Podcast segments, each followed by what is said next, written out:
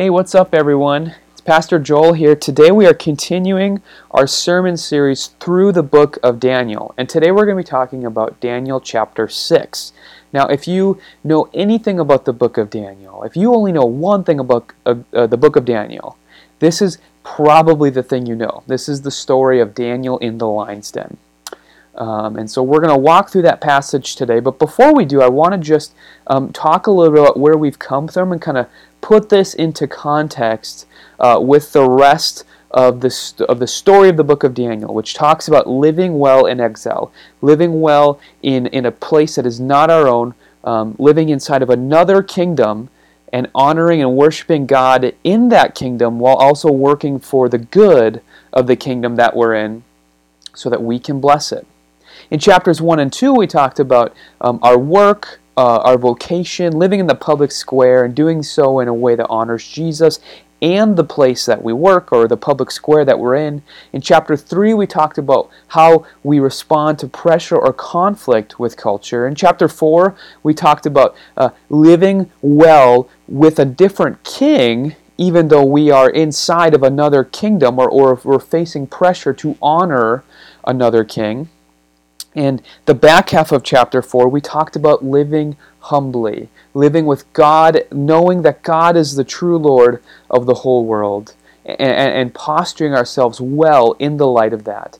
In chapter 5, this is last week, we talked about how our reliance on God's faithful word shapes how we live in exile. And today we're going to be talking about how we deal with um, hardship and suffering. Now, there is some crossover with chapter 3. There's actually a lot of structural similarities to this uh, story, um, as with chapter 3. Some of the similarities is like a decree gets issued, and, and there's a call for worship of, of some other god. Um, and there's this conflict in worship from the, the, the protagonists in the story. Here it's Daniel. There it was Shadrach, Meshach, and Abednego. There's some conflict in worship that leads to a penalty. And the confessor, or Daniel, is saved by God. And at the end of the chapter, there is worship of God by the king. Um, in this case, instead of King Nebuchadnezzar, it's King Darius. And in both uh, of chapter 3 and chapter 6, there are jealous colleagues who kind of kick the whole thing off. Now, there's a couple of differences too, and, and some of these we'll, we'll get into a little bit more. Some of them are not so important. Um, the setting here is Persian, not Babylonian, so we're not living in Babylon anymore necessarily. We're living in the Persian Empire or the time of the Persian Empire. Um, the king, Darius, is manipulated instead of just coming up with the idea on his own.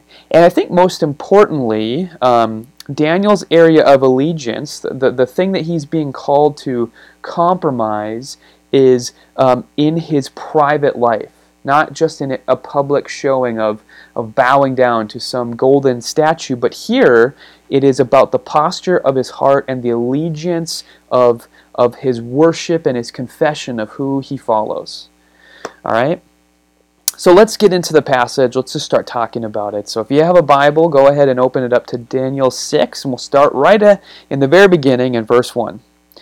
It pleased Darius to appoint 120 satraps to rule throughout the kingdom, with three administrators over them, one of whom was Daniel.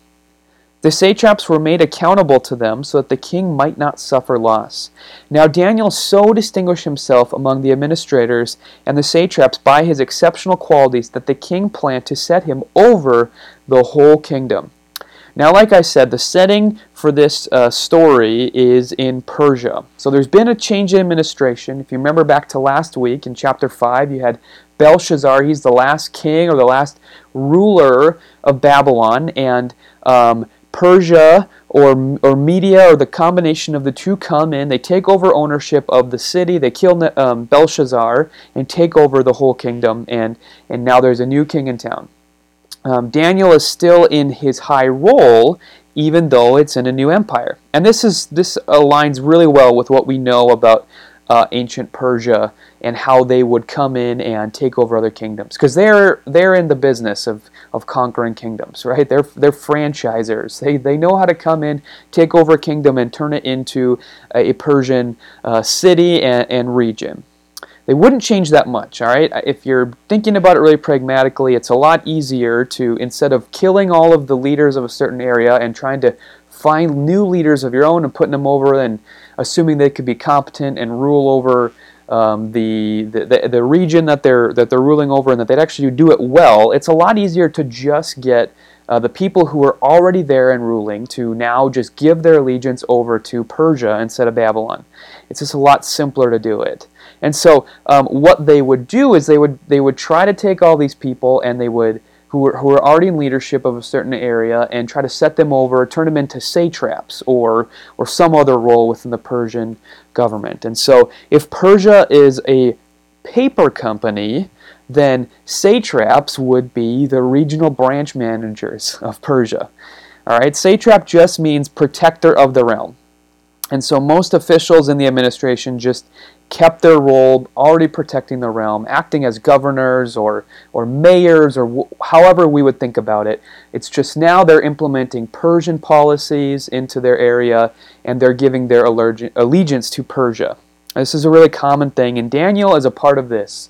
Um, they keep him in his high role, or, or maybe they, they, they put him back into his high role. We, we saw in chapter 5 that Daniel had kind of um, fallen out of favor for some reason um, after Nebuchadnezzar had died, and somewhere in between there and where we get to where Belshazzar is at. But he's he's put in this high role and he's doing really well for himself. Now we talked a little bit about this last week, so if you want to really dig into it more, I would really recommend you go back to that sermon if you haven't heard it, Daniel chapter five. But just want to point out the fact that Darius his presence in this story is a little bit vexing because when we look outside the Bible, we look at other contemporary, contemporaneous history uh, of the of the time. We don't we don't see any Darius that is ruling. We know Cyrus is the king of Persia. There is no there is a great king of, of Persia named Darius, but he does not live in this period. He lives down the road sometime. So some scholars think that Cyrus ruled Babylon with the name Darius, which is a very common Persian name. Uh, some think one of these regional leaders of the kingdom that we talked about is I just identified as Darius. Um, a couple of guys that, if that's the case, that it could be. One of them um, that we know, we think is from outside history was the one leading Babylon is a guy named Gubaru. Yes, that is a real name, Gubaru. Or Ugbaru is the, the name of the other guy. It could be. Uh, this is a general who came in and took over Babylon in the night in the story that we told last time. Now, remember, with all of this, until relatively recently, again, this is going back to last week's last week's sermon. For a long time, we didn't know of any person who ever what was ruling over Babylon named Belshazzar, and then we discovered um, uh, some more uh, about the, the time and, and, area that actually aligned really well with it. And so, um, some new evidence could for sure come to light right? And, and we just don't have it right now. All right, that's possible, but for us, what I want us to do is just to to remember that the integrity of the Bible rests on its purpose, which is Jesus. It doesn't rest on its ability to get every detail aligned perfectly with outside history sources. It, it's not a history textbook. That's not what it's trying to be. It's trying to tell us a story about Jesus and, and, and leading up to Jesus, telling the story of God's people as, as they, they lead to its climax in Jesus. All right, and so what we're going to do is we're going to take the passage on its own and we're going to read it as its own consistent story because only then can we interpret it well. And when we're able to interpret it, we're able to have uh, the purpose of the passage that's found in Jesus revealed to us. All right, so we're going to do that. We're going to move forward doing that, even understanding that there is some ambiguity with the text, and we're just not going to be scared off by that. Like it, it can be common to do. All right. Um, all right, let's keep moving in the passage. Daniel uh, chapter 6, verses 4 and 5. At this, the administrators and the satraps tried to find grounds for charges against Daniel in his conduct of government affairs, but they were unable to do so. They could find no corruption in him because he was trustworthy and neither corrupt nor negligent. Finally, these men said, We will never find any basis for charges against this man Daniel unless it has something to do with the law of his God. So these um, other administrators, these other satraps, they, they look at Daniel, they see his excellence. And remember, we talked a lot about Christian excellence in, in the public sphere, in our places of work, or whatever our vocation is. They see his excellence, and they can also see that that excellence is standing in their way. And these are guys who are all about the ambition game. They want to get ahead, and if that means um, dumping someone that was higher up than them, especially someone who was a part of that pathetic, ex- exilic Jewish community, right?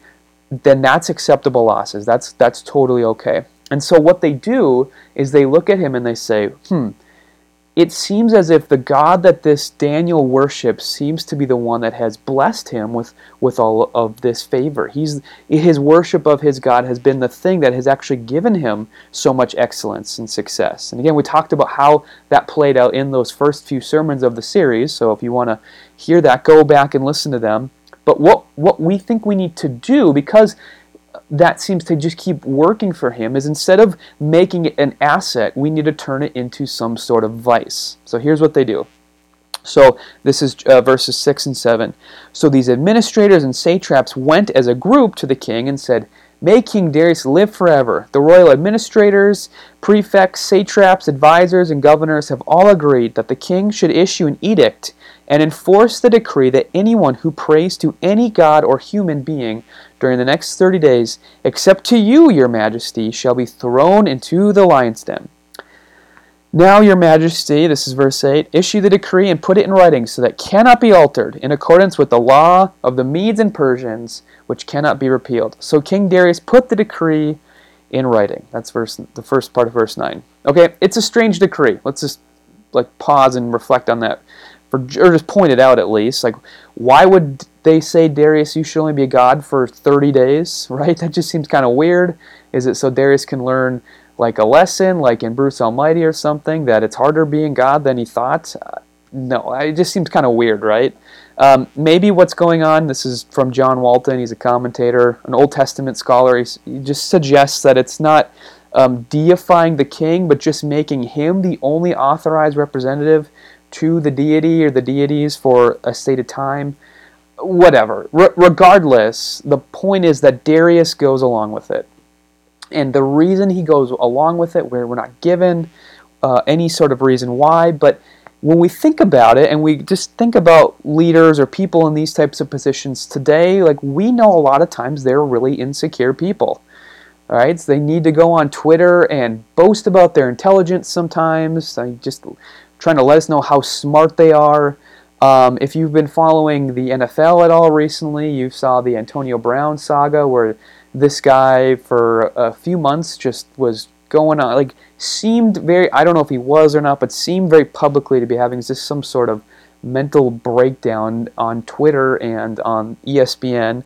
And it just shows, goes to show how easily, how easy it is for people in positions of high authority or or very public spaces to get enamored with themselves and to just have the, the power or spotlight that they have on them to um, have this effect on them that causes them to see the world in crazy ways that we don't understand, but it's a pattern. We, we see it often. It's just the effect of power or celebrity, and Darius could for sure have succumbed to that too. All right, so whatever whatever's going on, King Darius says, "All right, let's do this."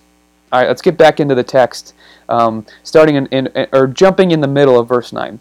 Now, when Daniel learned that the decree had been published, he went home to his upstairs room where the windows opened toward Jerusalem. Three times a day he got down on his knees and he prayed, giving thanks to his God, just as he had done before. So Daniel is not trying to publicly flaunt his religion, but he's not going to go and and do his normal routine of, of worshiping God in total secret either. He just says, I'm going to keep doing what I've normally been doing, even in the face of the decree. And the reason why is that Daniel respects a king who is higher than Darius, a God who is higher than the king who is now apparently God. All right, verse 11. Then these men, this is the administrators and satraps and all these guys who are out to get Daniel, they went as a group and they found Daniel praying and asking God for help. So they went to the king and spoke to him about his royal decree. Did you not publish a decree that during the next thirty days anyone who prays to any god or human being, except you, your majesty, would be thrown into the lion's den? The king answered, The decree stands in accordance with the law and of the laws of the Medes and the Persians, which cannot be repealed.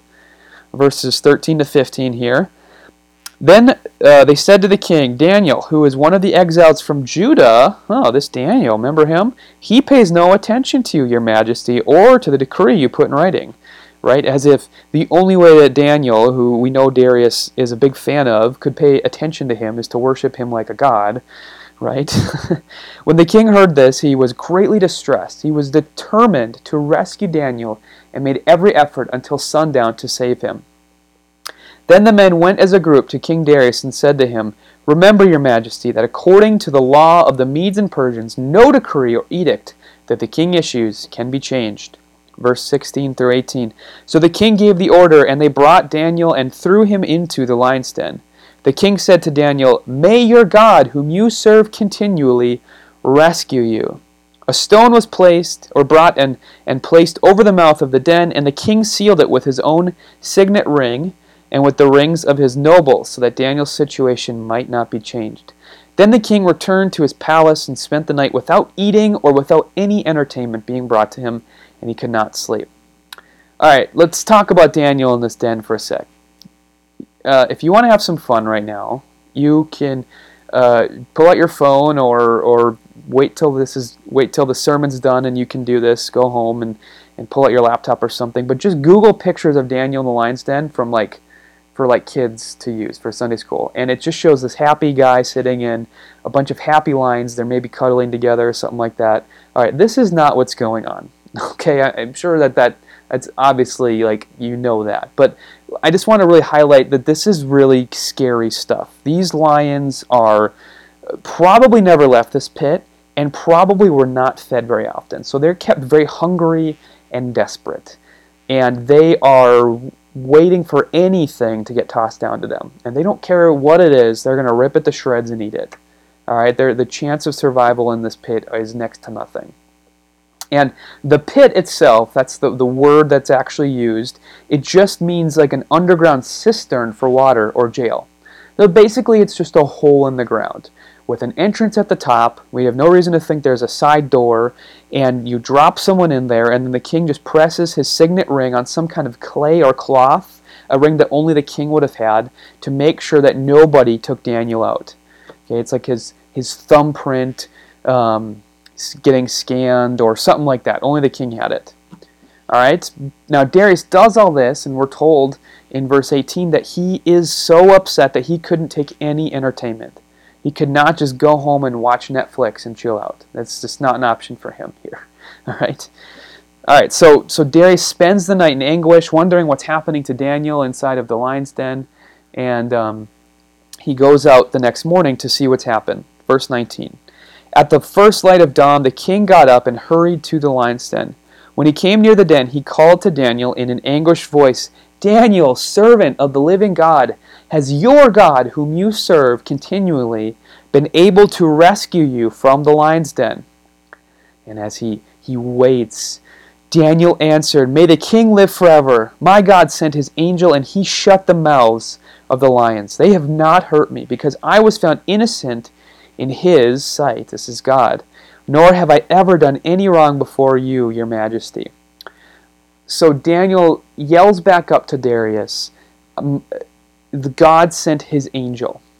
Now, this plays a similar role to the, the, the, mysterious figure in Daniel 3, the one who hangs out in the lines, or in the, sorry, the fiery furnace with Shadrach, Meshach, and Abednego. And the angel of the Lord, which is, seems what, uh, what, what Daniel is referring to here, is this mysterious character who shows up in all sorts of different places in the Old Testament. It's not that often.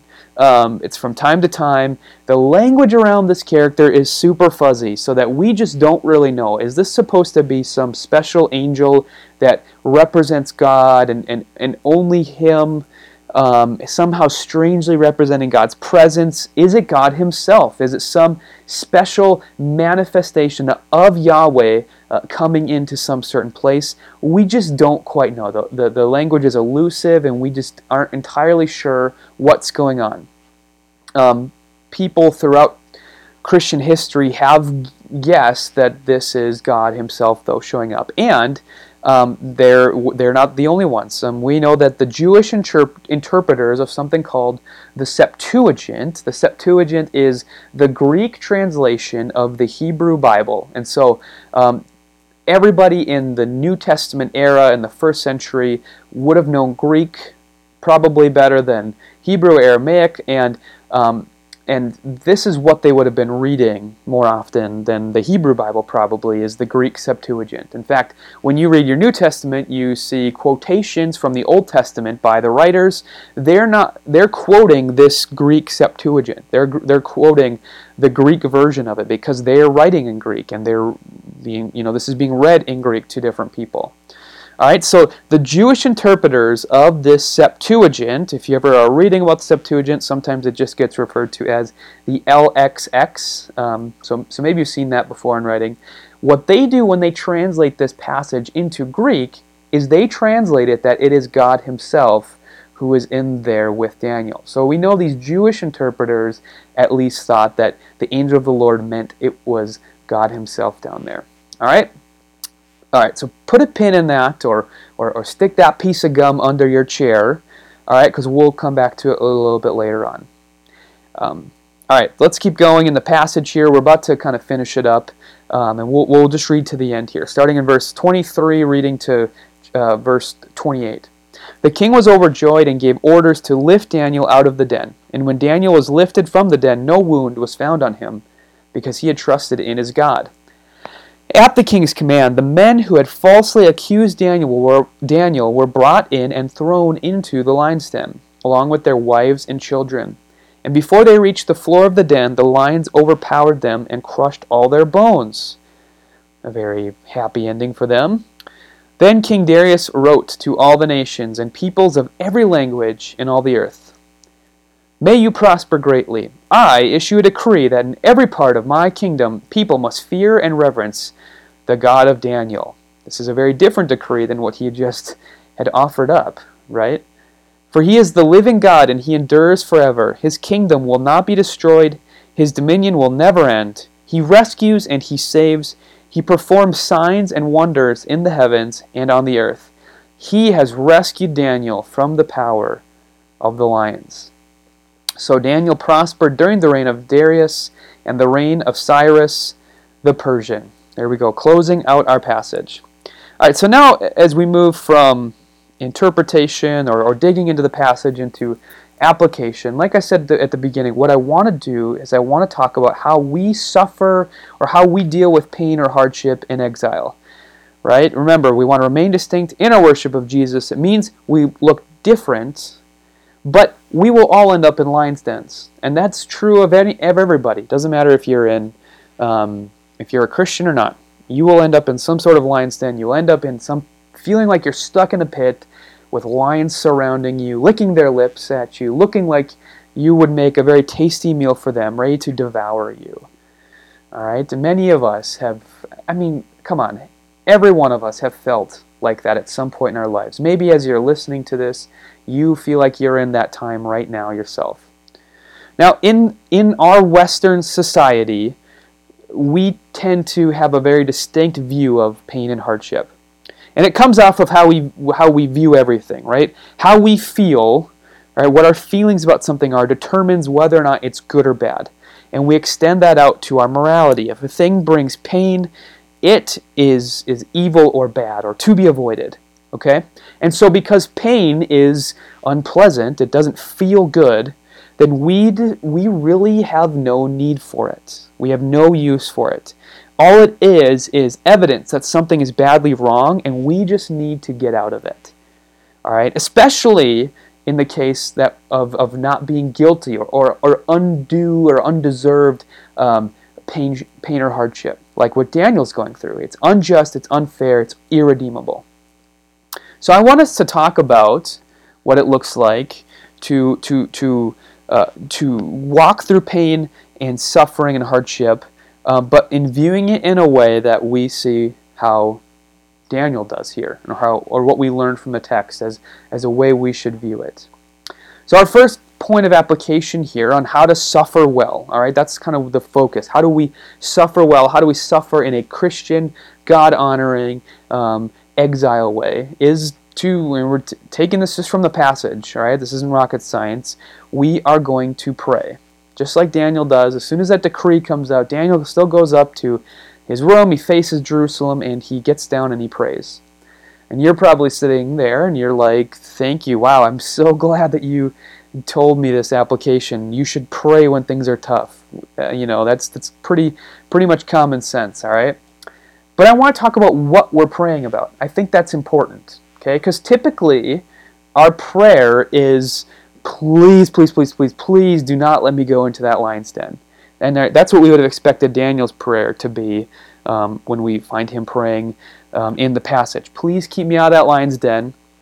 Or if you do find yourself inside of a den, the prayer is, please, please, please, please, God, show me a way out of this den. Right? If I can't avoid the den, um, show me how to get out. And if you can't, I will feel very upset, obviously, because remember, this is a this means that something is going wrong. This means there's a problem here, God. Now, before I say what I'm about to say, I want to start off with this caveat. All right, I am not gonna. I, am not even though I want to challenge the assumption of, of, of praying to, to avoid the lion's den, or, or challenge the assumption of of praying. I just got to get out of this lion's den. I'm not trying to tell you don't pray for deliverance. Right? Don't believe God um, can't deliver you and that he doesn't desire to rescue us or deliver us from the lion's den. That's what happens to Daniel in the story, obviously, right? God is a God of deliverance. But when we pray, this should not be our only prayer. All right? When we look at Daniel's prayer, it says that um, he was praying just a sim- his normal, simple prayer of thanks to God. He's not a, a prayer that is limited by its circumstances.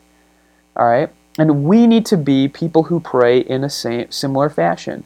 Our prayer life has the ability, think about this, our prayer life, what we pray about, how we posture our hearts towards God, the practices that we get into every single day praying to God. This when we do this in an intentional way, it has the ability to reshape our view of God and any circumstances that we find ourselves in. Now, if you're not praying, you're not you're not being intentional in any way and you will for sure be shaped according to your circumstances. So it's better to pray something than nothing at all. All right? But when we pray a prayer of worship or thanks our prayer our view of the den changes in spite of being in there.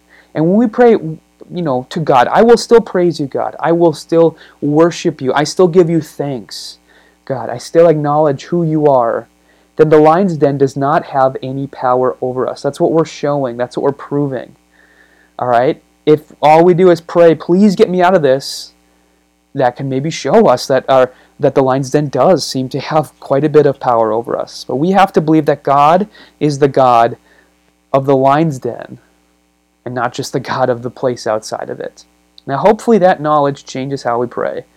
Hopefully, we, we can acknowledge that we are praying uh, to a God that is larger than our circumstances. But the, the problem is, is that when we don't view God that way, what we're saying about God, remember I said how we pray shows how we view God, how we view our circumstances. When we only call on God when we need something from Him, then it's showing that we view Him as some sort of God of utility.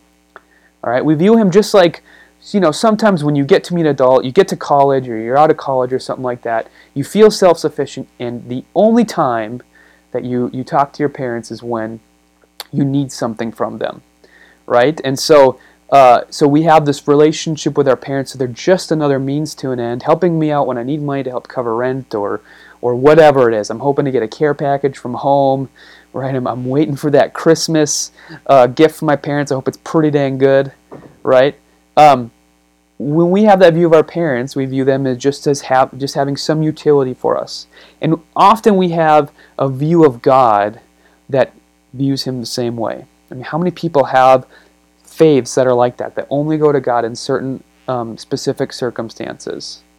All right, and when we view, when we end up in the lion's den, what, what we do oftentimes is we end up uh, thinking that God has made a mistake or he's being unjust. If we view him as a God of utility, we think that there's a problem. You know, it's like, hey, God, I didn't know if you've noticed this, but I've been pretty good lately, and I've actually been doing quite a bit to avoid going into any sort of den. So there must be some mistake here, and I would really appreciate it if you'd fix it because I am definitely not getting what I deserve. And when we're in that state, we look around and we're just trying to get out of the lion's den. We're looking for sticks lying around to try to fight the lions ourselves, maybe. All right, good luck with that, by the way.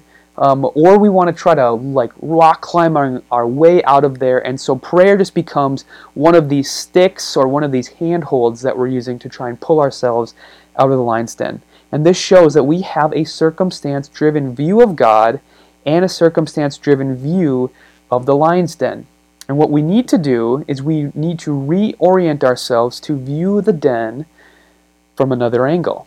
Now, I'm not saying we view it as good, but we need to be able to view the lion's den as a place where good can happen. And this is our second point of application. Don't despise the lion's den because this is where you will meet God. Good can come from being in the lion's den. Now, there are all sorts of practical reasons why um, suffering and, and hardship or hard things can lead to, to good results. This is just uh, natural, the way that the world works, and we've we observe this, right? Think about weightlifting. When you go to lift weights, what you are doing is you are literally breaking your muscles down. You're tearing your muscles down so that they can be built back up, and that feels good, right? It feels it feels uh, good to know that when you're breaking your muscles down and there's some pain associated with that, the next morning when you get up you, I don't know if you've ever had this. I know I do sometimes. And you you did squats the day before, and you like struggle to even sit down. You got to use your hands to help lower yourself down because your legs hurt so bad, right? But I know I get a strange pleasure from that where I like I know that this hurts, but because of a good thing, right? So I actually really like that pain. I don't know if that's true. Maybe you guys hate it or something, but that's a good sort of pain. We're tearing something down to build it back up again. Um, think, I mean, expand it out. Chemotherapy, right? We are poisoning the body to kill cells. We know that chemo is really hard on people's bodies, but it's something that will kill cancer and bring life out of it. All right, so so chemotherapy, another example of it. Parental discipline is another one. We're we are stopping our kids from having something. Um, they they kick and scream. They're not fans of it right? But we know that this is a good thing for them, and good will come out of this, and bad will come out of it if we don't stop them from, you know, eating all the sugar in the world that they want or something. All right, and just this general mindset. I see this all over the place. I follow a lot of athletes on on Instagram, and I get you see posts like this all the time, right? Adversity makes us step our game up. It makes us better versions of ourselves. It makes us climb over and be stronger and grow. Where we have this mindset, all right. But it rarely occurs to us that good might come from being in a den. This is why it's so crazy to me that we have these views, but we still hate pain and suffering so much. Right? And we have this view that God could only be working if He were busting us out of this place or, or keeping me out of it in the first place. Now, here's the thing we rarely let enter our mind. God might want us in the lion's den because, and not just because he, not because he likes to see us in pain and suffering, but because this is where we will often find him. Remember in the in the in the passage, Daniel's praying towards the temple. This means he's praying towards the place where God's presence is at.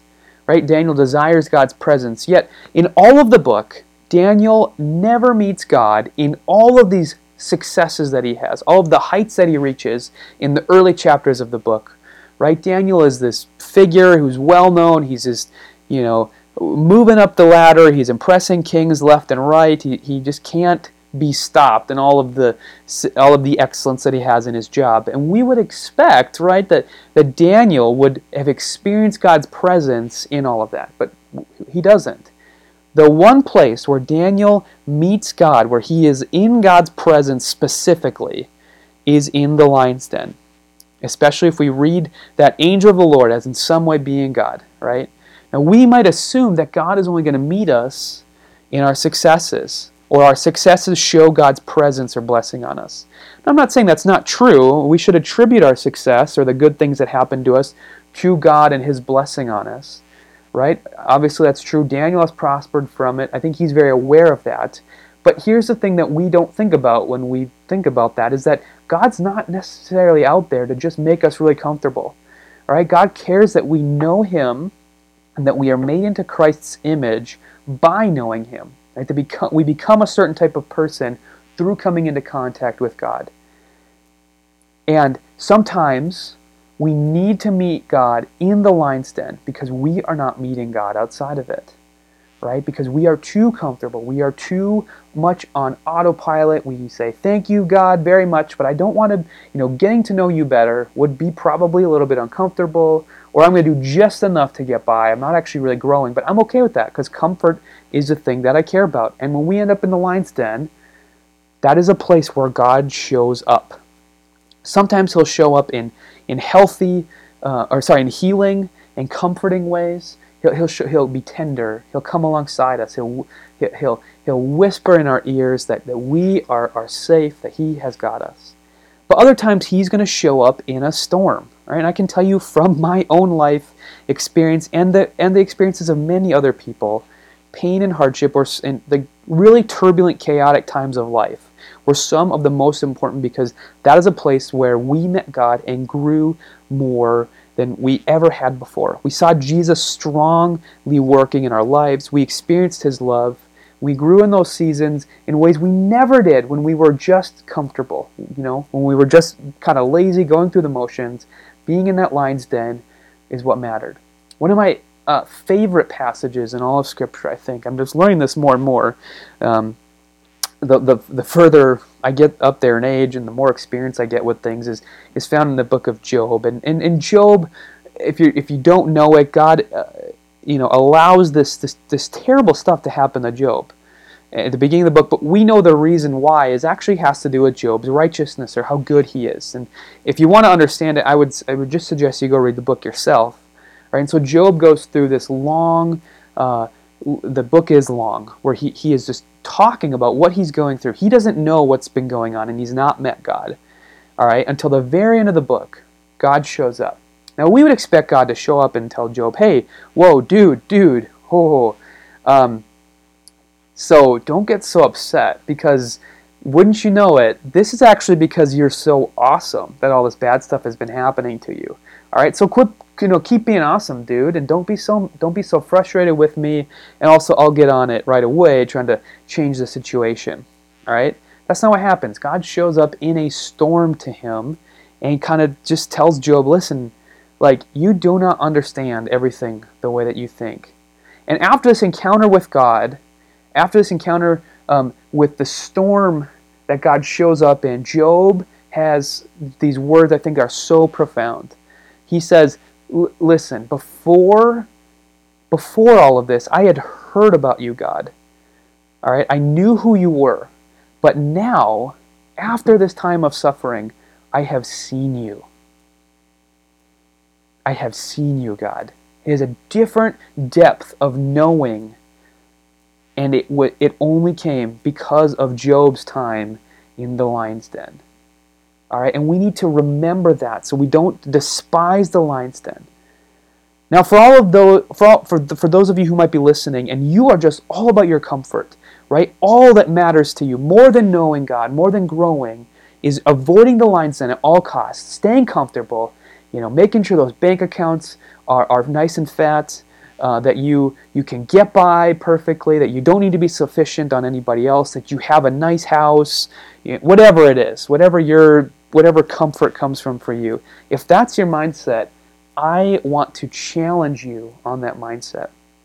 All right, as your pastor, I am more worried about that mindset than I am about the person who is stuck in the den and is crying out to God and and is really um, really worried about what's going on, is saying things about God that you we you know we're not totally sure. Like, should we say this to God? I, I am less worried about that person than I am about the one who is going to try and protect his or her comfort at all costs.